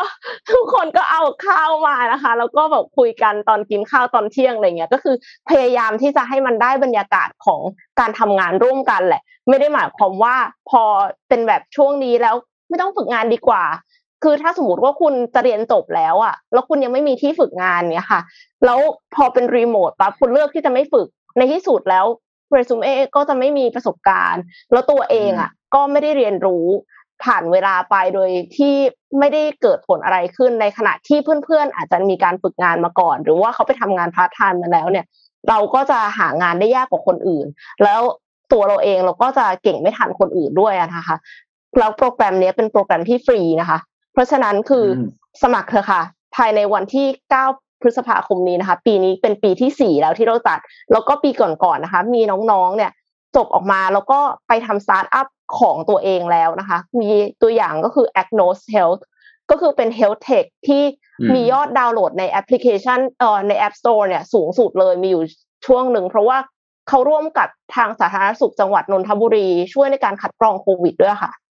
ก็อืมคือจบออกมาจากโครงการนี้แล้วเนี่ย คือเห็นพัฒนาการเลย ก่อนเริ่มกับกับหลังสามเดือน แค่สามเดือนเท่านั้นคือเปลี่ยนเป็นหน้ามือเป็นหลังมือเลยค่ะ ก็ ครับคือโครงการเนี้ยเป็นโครงการที่ Impact มี Impact ที่สุดแล้วค่ะ ในชีวิตที่เอ็มทำมาค่ะ เพราะฉะนั้นก็เชิญชวนนะคะอืมตบมือให้ตบมือให้ความสามารถในการเอ่อเรียกว่าอะไรความสามารถในการขายของครับ อันนี้แบบเข้าเนียนมากอันนี้ไม่ได้ประชดนะ คือ คือสำหรับน้องๆคนรุ่นใหม่ครับ ผมคิดว่าหนึ่งในความสามารถที่จำเป็นมากๆนะคือความสามารถในการขาย อันนี้พูดจริง ๆ คือคือถ้าเรามีความสามารถในการขายเนี่ย เราจะไปเอมพัตตี ส่วนงานอื่นๆได้ง่ายขึ้นมาก คือบางทีเวลาเราอยู่หลังบ้านอย่างเดียวบางทีทำบัญชีอย่างเงี้ยแล้วก็แบบว่าเอ้ยเรื่องขายเราไม่ต้องรู้ก็ได้นี่ไม่ใช่นะคือการขายของเนี่ยมันมันช่วยให้เราสามารถที่จะทำให้งานของเราไม่ว่าจะอยู่ในแผนกไหนเนี่ยมันดีขึ้นได้นะครับอืมการและการฝึกงานเนี่ยจำเป็นมากนะครับ ถ้าถ้าเรียนจบมาปั๊บระหว่างคนที่เคยฝึกงานกับไม่เคยฝึกงาน แล้วเข้าไปทำงานเลยเนี่ยต่างกันเยอะนะฮะความรู้ความเข้าใจความเวลาที่จะไปทำงานจริง ๆ เออ เอาแค่เพื่อ basic อย่างเช่นเอกสารอะไรเอาไว้ทำอะไรอย่างเงี้ยแค่เนี้ยคนที่เคยฝึกงานมากับไม่เคยฝึกงานมานี่ก็ต่างกันเยอะมากแล้ว ครับนะครับถ้าถ้าพูดถึงถ้าพูดถึงสตาร์ทอัพน้องเอ็มเนี่ยเอิ่มหลาย ๆ ตัวเนี่ยมันมันคุ้นคุ้นหน้าคุ้นตา เช่น Jawbone นะ Juicero อย่างเงี้ยนะครับถ้าย้อนกลับไปประมาณสักสิบห้าปีก่อนเนี่ย มันจะมีสตาร์ทอัพรายหนึ่งครับที่ประสบความสำเร็จในการระดมทุนเป็นแบบสถิติโลกเลยนะ ตอนนั้นที่ Kickstarter คือ Pebble ใครใครจำได้ไหมฮะ Pebble Watch อือหือเอ็มเป็นนนท์ทันไหม wearables เหมือน Pebble กัน Watch Pebble Watch นี่เป็นเป็นเอ่อนาฬิกา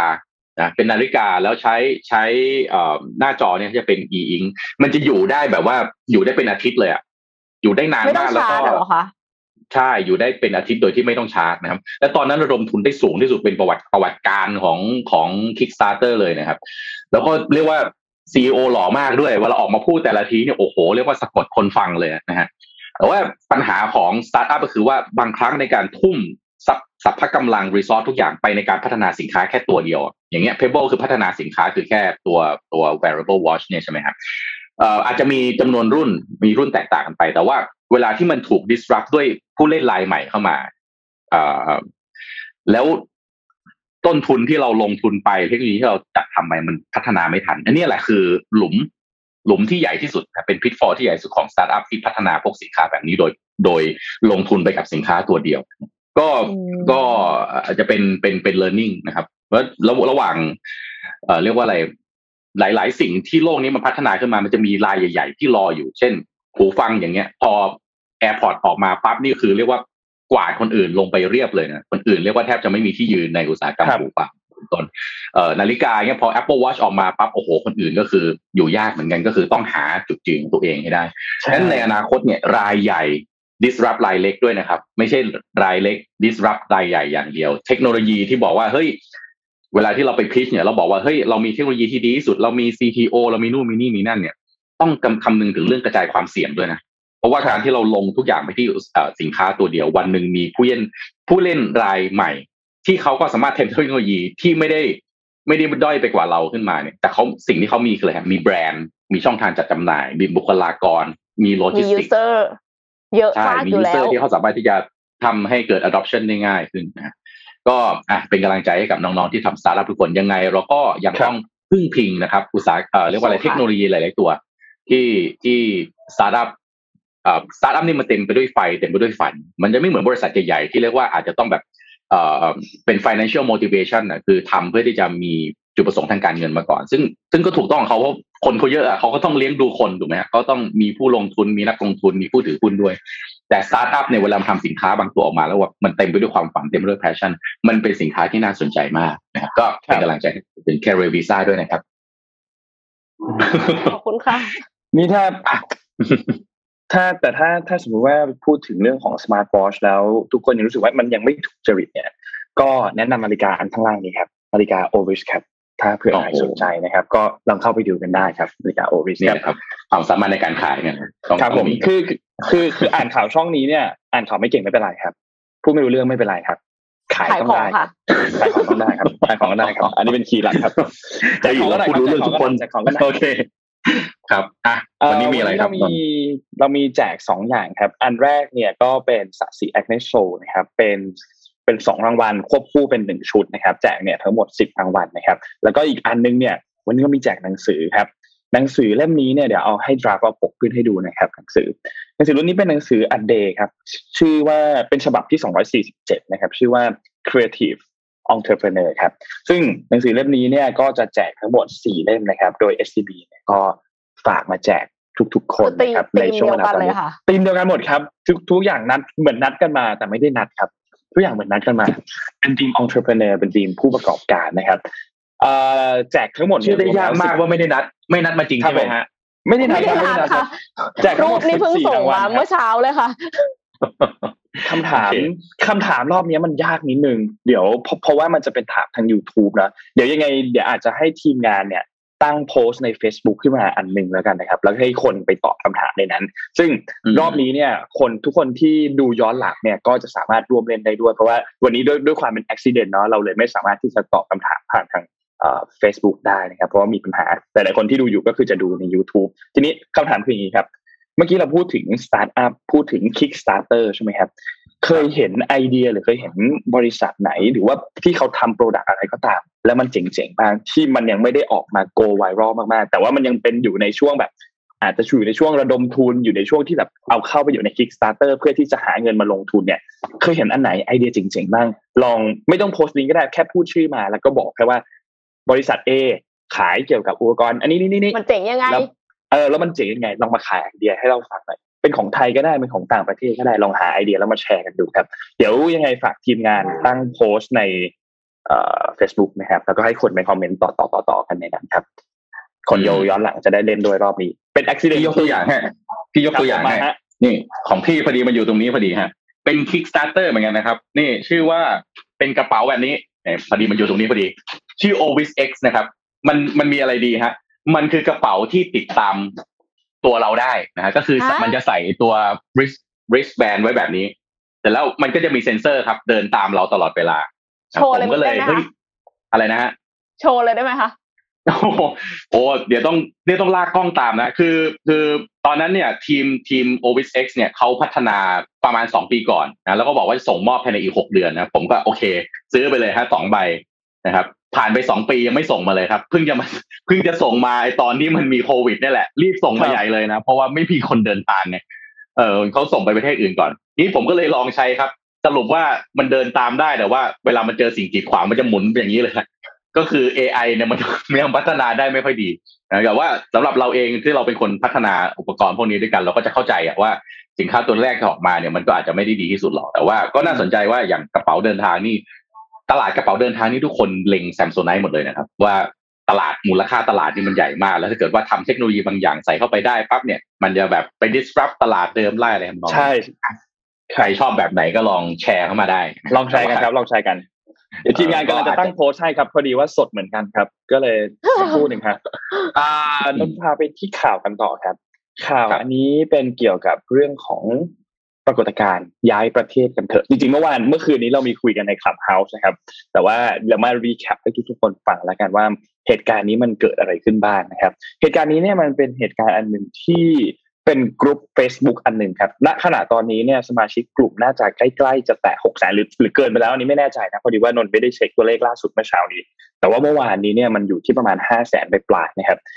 กลุ่มนี้ชื่อว่ากลุ่มย้ายประเทศกันเถอะครับ เป็นกลุ่มใน Facebook ที่ตอนแรกเนี่ยเราเข้าใจว่าอาจจะเป็นกลุ่มที่มี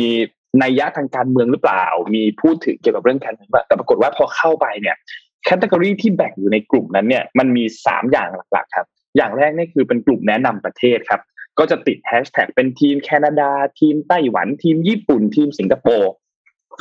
กลุ่มที่สองครับคือกลุ่มที่ แนะนำเกี่ยวกับเรื่องของการเตรียมตัวครับไม่ว่าจะเป็นเรื่องของการขอวีซ่าการชีวิตการเป็นอยู่ quality of life เป็นยังไง การใช้ชีวิตการเดินทางรุ่นนี้ในประเทศ นั้นๆ ข้อดีข้อเสียเป็นยังไง ก็จะมีการแนะนำครับในเรื่องของการเตรียมตัว และกลุ่มที่สามครับ คือกลุ่มที่จะเจาะไปยังงานไปยังสาขาอาชีพเลย เช่น วิศวกรทำหรือทำงาน marketing หรือเป็นหมอหรือเป็นพยาบาลเนี่ย ก็จะมีคนเข้ามาทำการแนะนำ แบ่งเป็นสามกลุ่มอันนี้ ทีนี้อันหนึงที่มันน่าสนใจมากๆคือ demographic ของกลุ่มครับ demographic ของกลุ่มเนี่ย เราพอจะเดากันได้อยู่แล้วพี่เอ็มลองเดาครับ ว่าคนส่วนใหญ่น่าจะเป็นกลุ่มอายุประมาณเท่าไหร่ครับ ที่อยู่ในกลุ่มนี้สิบแปดถึงยี่สิบสี่ค่ะสิบแปดถึงยี่สิบสี่ใช่ไหมคำตอบคืออยู่ที่ประมาณตั้งแต่ first jobber ก็คือประมาณยี่สิบสองยี่สิบสามไปจนถึงสามสิบห้าประมาณเจ็ดสิบเปอร์เซ็นต์และกลุ่มอันดับสองน่าเซอร์ไพรส์มากครับ ประมาณสิบห้าเปอร์เซ็นต์นะ คือกลุ่มอายุสิบสามถึงยี่สิบปีครับ อืม นั่นหมายความว่าอายุตั้งแต่ประมาณ 13 ถึง 35 เนี่ย คิดเป็นประมาณ 80 ถึง 85เปอร์เซ็นต์ของคนในกลุ่มนี้นะครับ แล้วก็ที่เหลือจะค่อยๆ เฉลี่ยเฉลี่ยกันไปนะครับ ทีนี้ในกลุ่มนี้เนี่ย เหมือนเขามองในอีกด้านหนึ่งนะครับ ว่าเขาลองพยายามสู้มาประมาณหนึ่ง แล้วก็ค้นพบว่าความต้องการของเขาเนี่ยไม่ไม่ได้รับการตอบรับ ทางออกต่อไปก็คือทางออกในการ ค้นหาที่อยู่ใหม่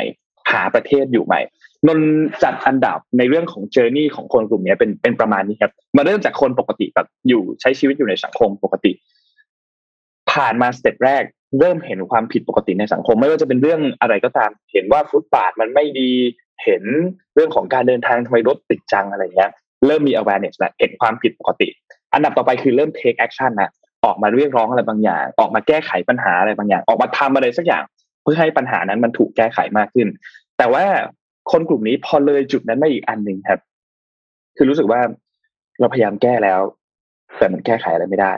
ก็เลยพยายามที่จะหาทางออกจากประเทศแทนเป็นหนึ่งโซลูชันนะจริงๆมี solution อื่นด้วยเช่นเขาอาจจะพยายามหาทางแก้ไขปัญหานั้นต่อไป แต่อันนี้ก็เป็นอีกหนึ่ง solution ซึ่งเป็นทางเลือกครับ ซึ่งมันมาในช่วงที่มันมี trigger point หลาย ๆ อย่างพอดี เช่นเรื่องโควิดระลอกล่าสุดใช่ไหมครับ เรื่องปัญหาเศรษฐกิจ เรื่องของปัญหาวัคซีน แล้วก็เรื่องของการเมืองด้วยประเด็นเรื่องความยุติธรรมเรื่องของการไม่ให้ประกันตัวต่างๆ มันก็เลยเป็นหลายอันที่ trigger ทำให้เกิดกลุ่มนี้ขึ้น มีบทสัมภาษณ์อันหนึ่งของคุณภูคุณภูซึ่งเป็นแอดมินกลุ่มในในคนที่สร้างกลุ่มนี้เนี่ยเขาพูดถึงประมาณว่า คือวันแรกที่เขาเริ่มต้นอะ ตัวเขาเองเป็นผู้ประกอบการร้านอาหาร แล้วเขาก็ประมาณว่ามีร้านอาหารอยู่ในไทยเนี่ยประมาณหกถึงแปดร้านโดยจำตัวเลขไม่ได้แล้วเลเซประมาณเจ็ดร้านแล้วกันนะครับในประเทศไทยแล้วเขาก็บอกว่าตอนเนี้ย ที่มันมีมาตรการต่างๆ ที่ออกมาควบคุมเรื่องของร้านอาหารเนี่ยเขาก็บอกว่ามันสร้างความเสียหายค่อนข้างเยอะเขาก็เลยอยากที่จะกระจายความเสี่ยง ไปลองทำธุรกิจอาหารในประเทศอื่น ๆ บ้าง ก็เลยตั้งกลุ่มขึ้นมา แล้วก็มีเพื่อนๆอยู่ประมาณสักสี่สิบถึงห้าสิบคนอยู่ในกลุ่มนั้น มาแชร์กันว่าอ๋อโอเค คนนี้ทำอาหารทำเปิดร้านอาหารที่ประเทศนี้มีลู่ทางมีอะไรแบบนั้น ก็คือต้องการที่จะขยายธุรกิจ แล้วก็กระจายความเสี่ยงไปทำธุรกิจที่ประเทศอื่น ๆ ด้วย แต่ทีนี้ปรากฏว่า ตอนก่อนนอนมีสมาชิกอยู่ห้าสิบคน ตื่นมาคืนแรกสมาชิกหกหมื่นคนครับผ่านไปคืนเดียวหกหมื่นคน และหลังจากนั้นตัวเลขก็ค่อยๆไหลมาเรื่อยๆจนณขณะนี้น่าจะใกล้ๆหกแสนซึ่งพอเป็นแบบนั้นเนี่ยมันก็เลยตอนอ่านในอัปเดตล่าสุดก็คือประมาณหกแสนสองหมื่นแล้วนะครับพอเป็นแบบนั้นกลุ่มมันก็เลย go ไปอีกอีก step นึงครับจากเดิมที่จะเป็นแค่การแชร์ไอเดียธุรกิจการเปิดร้านอาหารเปิดธุรกิจในต่างประเทศ มันกลายเป็นอีก step หนึ่งคือ ไปหาที่อยู่ใหม่แล้วทีนี้เมื่อวานนี้เนี่ยมีบทสัมภาษณ์อันหนึ่งของอาจารย์กนกรัตน์ซึ่งเป็นอาจารย์ที่รัฐศาสตร์จุฬาลงกรณ์มหาวิทยาลัยเนี่ยนะครับเขามีการพูดถึงอาจารย์มีการพูดถึงน่าสนใจครับ ภาพวาดของคนในกลุ่มนี้เนี่ยซึ่งส่วนใหญ่เป็นคน Gen Y ใช่ไหมครับก็จะอายุประมาณ 35 ปีลงมาเนี่ย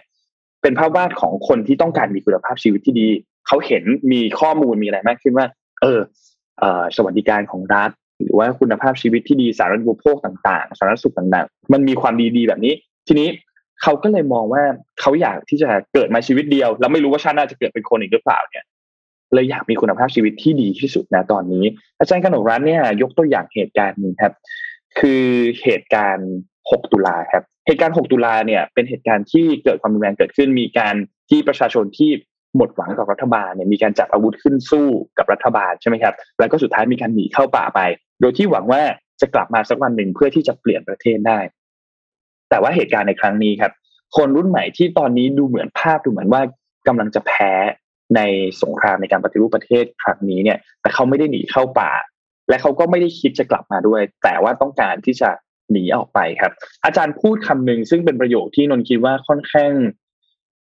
เห็นภาพถึงเหตุการณ์นี้ว่า ถ้าเรายังเมินเฉยกับเหตุการณ์นี้ที่เกิดขึ้นอยู่เนี่ย we gonna lose them forever คือเราจะ เสียพวกเขาไปตลอดกาลซึ่งนี่ไม่ใช่คำขู่ เพราะว่าคุณภูเองก็บอกว่า คือเราก็ไม่รู้จะขู่อะไร เพราะถ้าขู่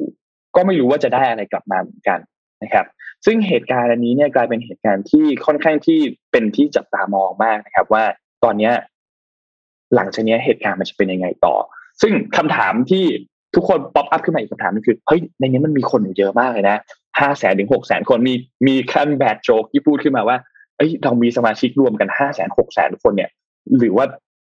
เราซื้อเกาะแล้วไปอยู่ไหมก็เป็นอาจเป็น bad joke เป็นไอเดียขึ้นมาอันหนึ่งแต่อีกคำถามหนึ่งก็คือเฮ้ยถ้าเรามีคนจำนวนเยอะมากขนาดนี้เนี่ยทำไมเราถึงไม่ร่วมมือกัน เพื่อพัฒนาอะไรบางอย่างให้ประเทศมันดีขึ้น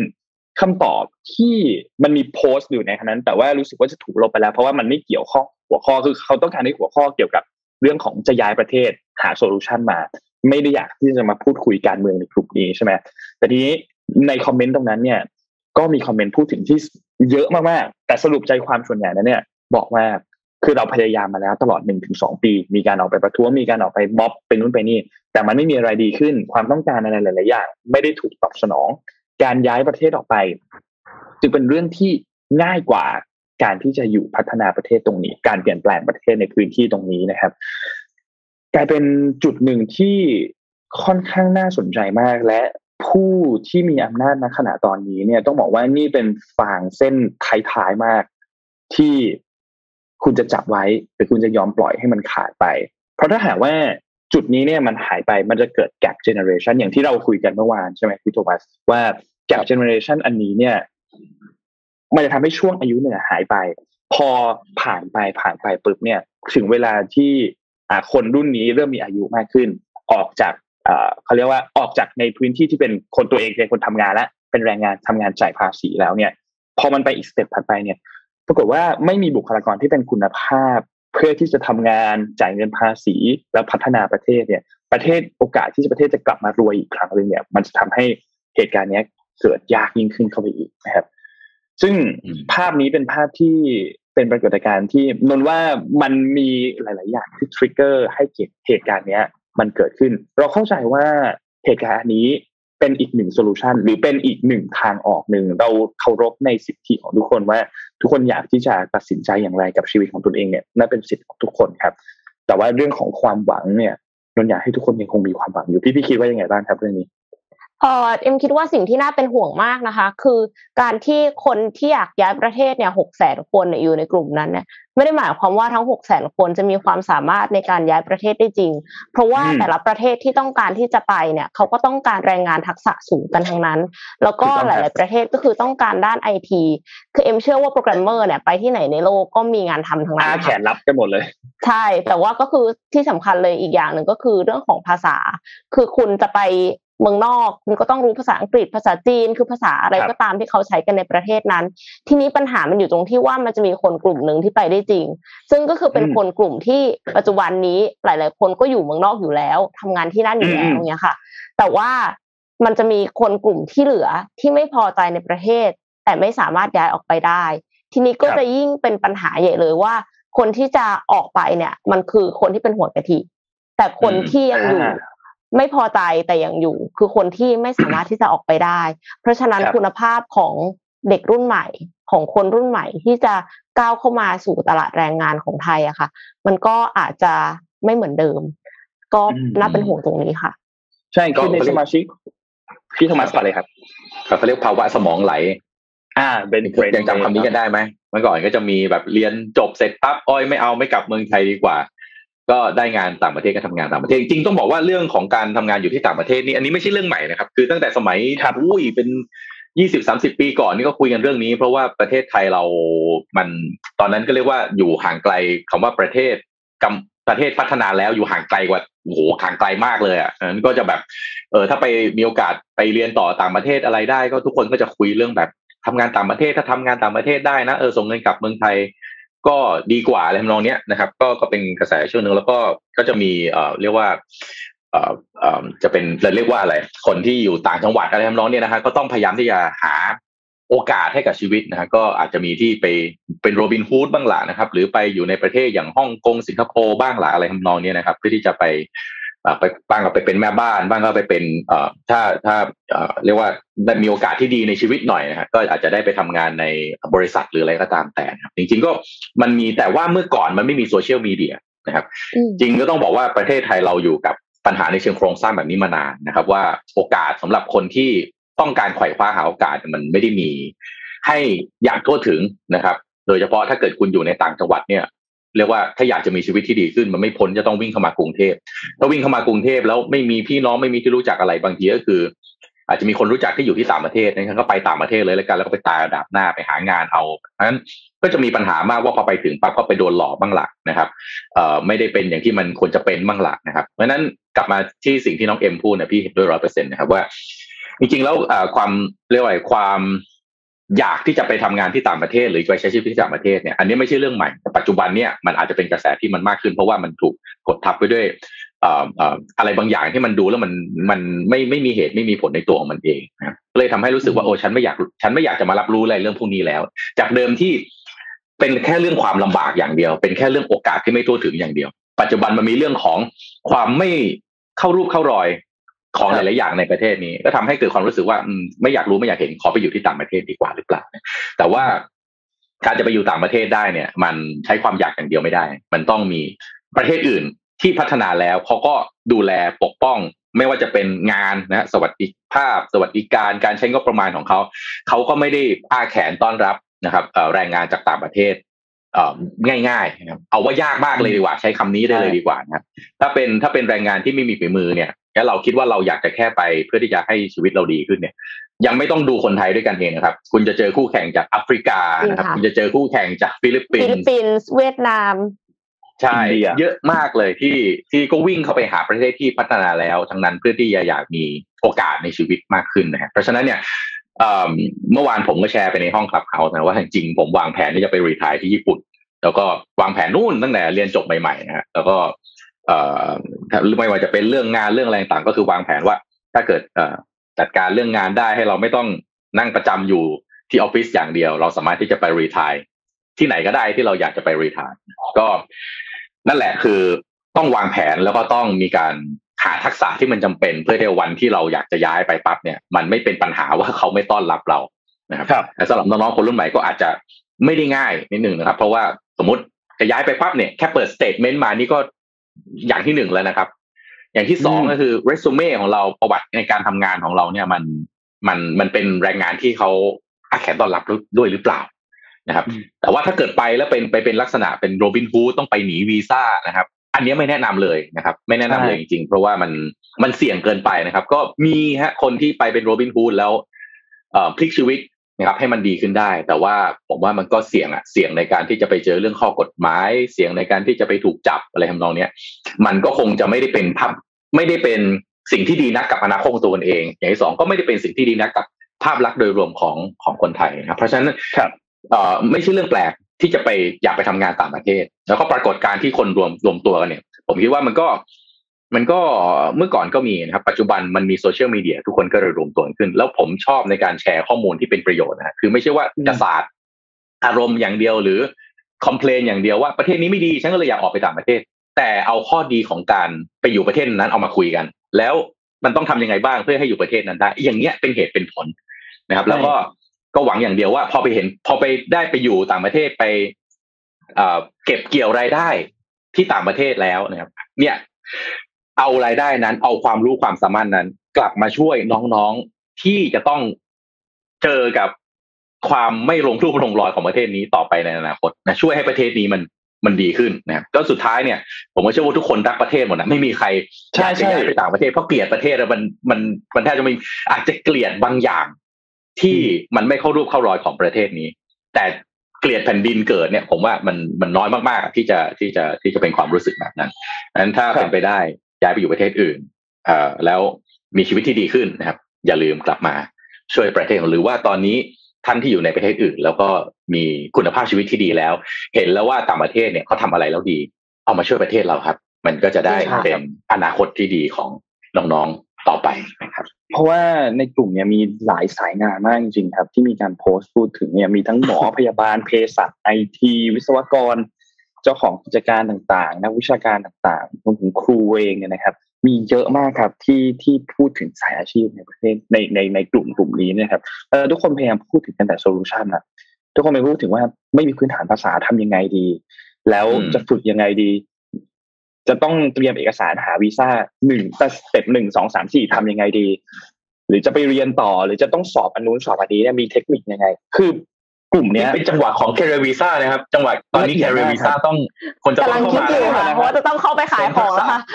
เสริมทักษะในการสำหรับคุณอยากจะย้ายประเทศเอาผมว่าไม่แปลกนะคือการการย้ายประเทศนี่มันคือเวลาเขาพอพูดว่าย้ายเนี่ย มันดูแบบโอ้โหเอาใช้คำว่าขยายถิ่นฐานแล้วกันอ่าจากเดิมที่คุณอาจจะมีถิ่นฐานอยู่ในประเทศไทยอย่างเดียวขยายถิ่นฐานไปตั้งธุรกิจที่ต่างประเทศบ้างไปเรียนต่อที่ต่างประเทศบ้างอย่างเงี้ยฟังดูแล้วมันแบบขยายถิ่นฐาน อ่าครับมันแบบ ดูซอฟต์ลงใช่ไหมฮะแคริวีซ่าช่วยได้ในการที่แบบเสริมทักษะที่จำเป็นแน่นอนแต่สิ่งหนึ่งค่ะที่ขายกันไปที่ที่นนท์เห็นแบบที่นนท์เห็นในกลุ่มแล้วรู้สึกว่า โอเคเขานนท์ประทับใจอย่างหนึ่งก็คือเขามีการพูดถึงว่า เอ่อเหมือนเป็นการให้คำมั่นสัญญาอย่างเป็นจะมีโพสต์อันหนึ่งบอกว่า คือถ้าถ้าใครที่ได้ไปแล้ว หรือใครที่กำลังจะได้ไปเนี่ย อย่าลืมว่าเราจะไปกันแบบ มีเป็นคนที่มีความรับผิดชอบ ถ้าได้ไปแล้วอย่าลืมว่ายังมีคนที่อยู่เบื้องหลัง ยังมีคนที่ไม่ได้ไป ยังมีคนที่อยู่ในประเทศนี้อยู่แม้ว่าเขาจะอยากไปแต่เขาไม่มีโอกาสได้ไปติดในเรื่องของข้อจำกัดต่างๆ เพราะฉะนั้นอย่าลืมใช้สิทธิ์ของประชาชนคนไทย อย่าลืมมาเลือกตั้ง อย่าลืมมาช่วยกันที่จะถ้าหากว่ามีการเข้าชื่อมีการลงชื่ออะไร เพื่อที่จะแก้ไขบางอย่างในประเทศให้มันดีขึ้น อย่าลืมมาลงชื่อ อย่าลืมมาช่วยกันซึ่งอันเนี้ยก็เป็นอีกจุดหนึ่งนะ อืมจะเลือกตั้งอีกทีนี่อาจจะต้องรอจนลูกโตหรือเปล่าไม่แน่ใจอ่าครับผมแมวแมวแมวแมวไม่เอาไม่เอาไม่เอาเออปีนี้ปีนี้มีปีนี้เลือกตั้งผู้ว่าไงพี่โทมัสปีนี้หมอว่าจะได้เลือกตั้งผู้ว่าเบอร์ตั้งผู้ว่าอืมตะกี้นี้ตะกี้นี้พี่โทมัสพูดถึง Clubhouse Clubhouse ที่เมื่อวานเอ็มไม่ได้จอยน้องเอ็มไม่ได้เข้าอยู่คนเดียวนะทุกคนไปอยู่ในนั้นหมดค่ะก็เอ่อกำลังจะบอกว่า Clubhouse เนี่ยคือแต่เดิมมันมัน iOS เนาะเอ็มก็ต้องยืมพี่สาวเอ่อครับใช้นะคะ แต่ว่ากำลังจะไม่ต้องแล้วนะคะ Clubhouse อืมเนี่ยประกาศค่ะ เตรียมเปิดตัวแอป Android แบบเบต้าเร็วๆ นี้แล้วค่ะเอามาแล้ว Clubhouse อืมจะมีอัปเดตว่า welcome more Android users over the coming weeks นะคะ หรือว่า Clubhouse version Android เนี่ยก็คาดว่าจะเปิดตัวในอีกไม่กี่สัปดาห์ข้างหน้าแล้วนะคะ แต่ว่ายังเป็นเวอร์ชันเบต้าเท่านั้น เพราะฉะนั้นเนี่ยก็เลยจะจำกัดผู้ใช้งาน Android อาจจะต้องเป็นแบบ invitation only อะไรอย่างเงี้ย เพราะฉะนั้นก็ไม่รู้ว่าใครจะได้เข้าไปใช้บ้างนะคะ แล้วก็รู้ช่วงแรก ๆ ก็คงยังมีบั๊กอยู่ และไม่แน่ใจว่าสายเกินไปหรือเปล่า ตลาดใกล้จะวายแล้วไหม เพราะว่า ช่วงแรก ๆ เนี่ย ตอนที่เปิด Clubhouse ใหม่ๆพอพอใครที่ popular มากๆ ห้องเต็ม8,000คนอย่างรวดเร็ว แต่ตอนนี้เนี่ยคือไม่ว่าจะเป็นใครมาเปิด ก็ดูเหมือนจะไม่ได้ต้องเปิดห้องสองห้องสามห้องสี่แล้วนะคะใช่ใช่ก็ใช่เลยเหมือนกับมันเฉพาะกลุ่มขึ้น ไม่แน่ใจว่าตอนเนี้ย การที่ Facebook ก็ออกออกฟีเจอร์ที่คล้ายๆ Clubhouse ออกมา Twitter ก็ออกมา Twitter เหมือนกัน Clubhouse เพิ่งกำลังจะออก อันที่เล่นใน Android ได้ทั้งทั้งๆที่อีกสองแพลตฟอร์มอะเขาเล่นในอันไหนก็ได้อยู่แล้ว ก็ตอนนี้เขาคอยติเขาดเพิ่ตามพนักงานไปค่ะเขาเพิ่มพนักงานจากเก้าคนเป็นสิบคนหรือยังไม่แน่ใจฮะเพิ่มแล้วค่ะ แต่ไม่แน่ใจว่าเป็นสิบคนหรือว่าสิบเอ็ดหรืออะไรอย่างเงี้ยคือคิดว่าแต่เตือนคิดว่าชาวไม่ได้เพิ่ Android มนะฮะเยอะแต่ขอเตือนชาว Android นะครับ เข้าคลับเฮาส์มานะครับ ไม่ได้นอนนะครับ หาที่ที่ดีก่อนที่จะเข้าสู่วงการคลับเฮาส์นะครับ ผมเนี่ยก่อนหน้านี้ก็ใจแข็งไม่ยอมเข้านะจนเจอพี่ปิ๊กกับคุณแท็บเนี่ยโอ้โหคุยกันเรื่องคลับเฮาส์ทั้งวันอะเอาก็ได้ว่าอะเข้ามาแถวนี้มันเถื่อนข้าาครับท่าพี่แหละครับ เวลานอนหายไปนะครับ เอ่อที่คุณคิดว่าคลับเฮาส์เนี่ยฟังชั่วโมงหนึ่งสองชั่วโมงจบไม่มีอยู่จริงนะครับขอเตือนไว้ก่อนนะครับ ค่ะ เข้าไปยันสทีว่างนึงนะคะเยอะมากสี่ทุ่มนะครับนะคะ ถึงแบบว่าเอ่อตีหนึ่งครึ่งนะคะ ก็ยังไม่เลิกกันเลยนะคะสองพันคนนะคะ ยังอยู่ในห้อง เอ็มนี่แบบว่า ไม่ไหวแล้วจะนอน นอนหลับไปก่อน ต้องต้องแบบว่ามีรู้จัก balance ให้ดีค่ะครับอืมอะวันนี้ครบถ้วนเนาะน่าจะน่าจะประมาณนี้ จริงๆยังมีข่าวเหลือนิดหน่อยแต่ว่าเดี๋ยวไว้พรุ่งนี้สรุปกันต่อให้ฟังครับ วันนี้พอดีเรามีหลายประเด็นเนาะแล้วมันคุยกัน ต่อกันยาว ก็อืมเอ่อสำหรับใครที่มาฟังย้อนหลังตอนนี้เนี่ยจริงๆเรามีโพสต์นะครับที่ให้ทุกคนไปร่วมสนุกกันได้ วันนี้เรามีของรางวัลแจกรวมๆแล้วเนี่ยทั้งหมด 14 รางวัลมีหนังสือ4เล่มแล้วก็มีสัตว์สีแอคเนโซอีก 10 รางวัลนะครับ ก็เข้าไปร่วมตอบกันได้รวมถึงคนที่ฟังย้อนหลังด้วยนะครับ ก็จะได้รางวัลรวมทั้ง 14 รางวัลอันนี้ด้วยคำถามคือ วันนี้เจ็ดโมงครึ่งเราพูดเกี่ยวกับเรื่องของเป็นสตาร์ทอัพหรือเป็นไอเดีย Kickstarter ต่างๆ คำถามคือคุณเคยเห็นไอเดียอะไรเหล่านี้ที่เป็นเป็น product หรือว่าเป็นบริการหรือเป็นอะไรก็ตามที่มองว่าน่าสนใจ และยังอยู่ใน phase ที่แบบเขายังระดมเงินทุนอยู่พยายามหาเงินเพื่อที่จะมาพัฒนาตัว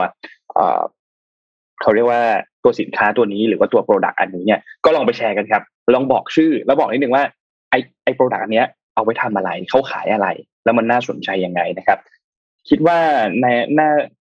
ทีมงานน่าจะช่วยโพสต์ในกลุ่ม เอ้ยไม่ใช่ในกลุ่มใน Facebook Page แล้ว เดี๋ยวก็ลองเข้าไปดูกันนะครับ ว่า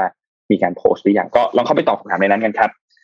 วันนี้ขอบคุณสปอนเซอร์นะครับ ขอบคุณ o r i s h นะครับ Swiss Mechanical Watch นะครับ